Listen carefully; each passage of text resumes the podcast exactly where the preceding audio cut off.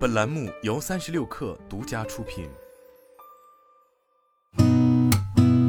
八点一刻，听互联网圈的新鲜事儿。今天是二零二二年八月九号，星期二，早上好，我是金盛。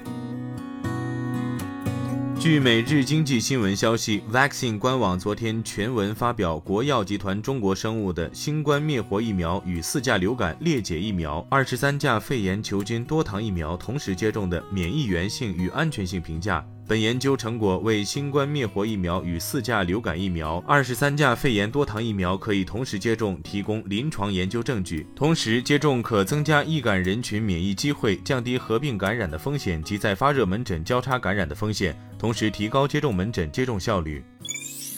三十六氪获悉，搜狐发布二零二二年二季度财报。财报显示，二季度搜狐营收一点九五亿美元，上年同期二点零四亿美元，同比下降百分之五。其中，品牌广告收入为两千五百万美元，在线游戏收入为一点五七亿美元。二季度搜狐 Non-GAAP 净利润一千二百万美元，超此前预期，上年同期两千五百万美元。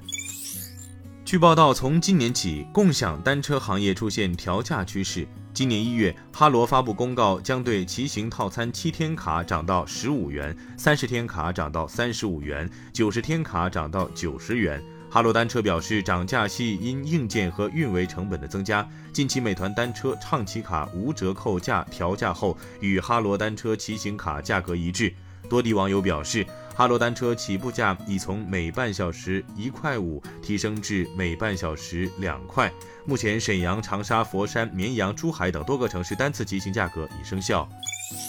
日前，腾讯正式发布 Max 二代机器人。据介绍，Max 是由腾讯 Robotics X 实验室自研的多模态四足机器人，采用原创的腿轮一体的本体设计，能够在梅花桩上完成旋转踏步、单桩跳跃、双轮站立等高难度动作，过桩速度达到前辈 Jamoca 的四倍。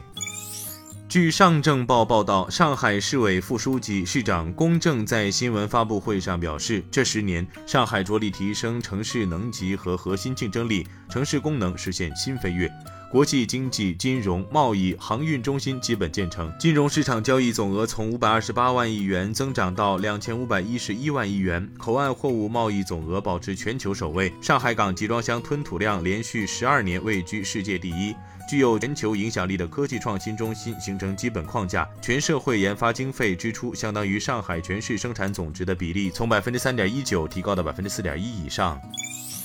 据中国经济周刊报道，苹果目前已开启发布会视频的录制，最终发布会日期将会被定在九月十三号。按照惯例，iPhone 十四系列将会在九月二十三号上市。根据最近的供应链消息，iPhone 十四标准版这次并不会涨价，依然维持前代的五千九百九十九元起步价。而 iPhone 十四 Pro 系列两款机型将大概率迎来涨价，其中 iPhone 十四 Pro 预计售价八千九百九十九元起步，iPhone 十四 Pro Max 预计九千九百九十九元起步。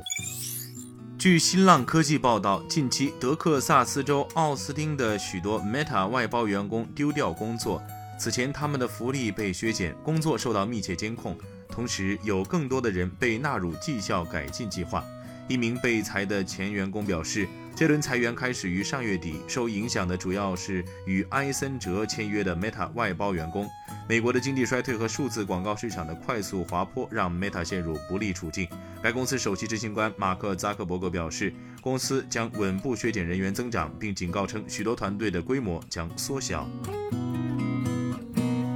今天咱们就先聊到这儿，我是金盛，八点一刻，咱们明天见。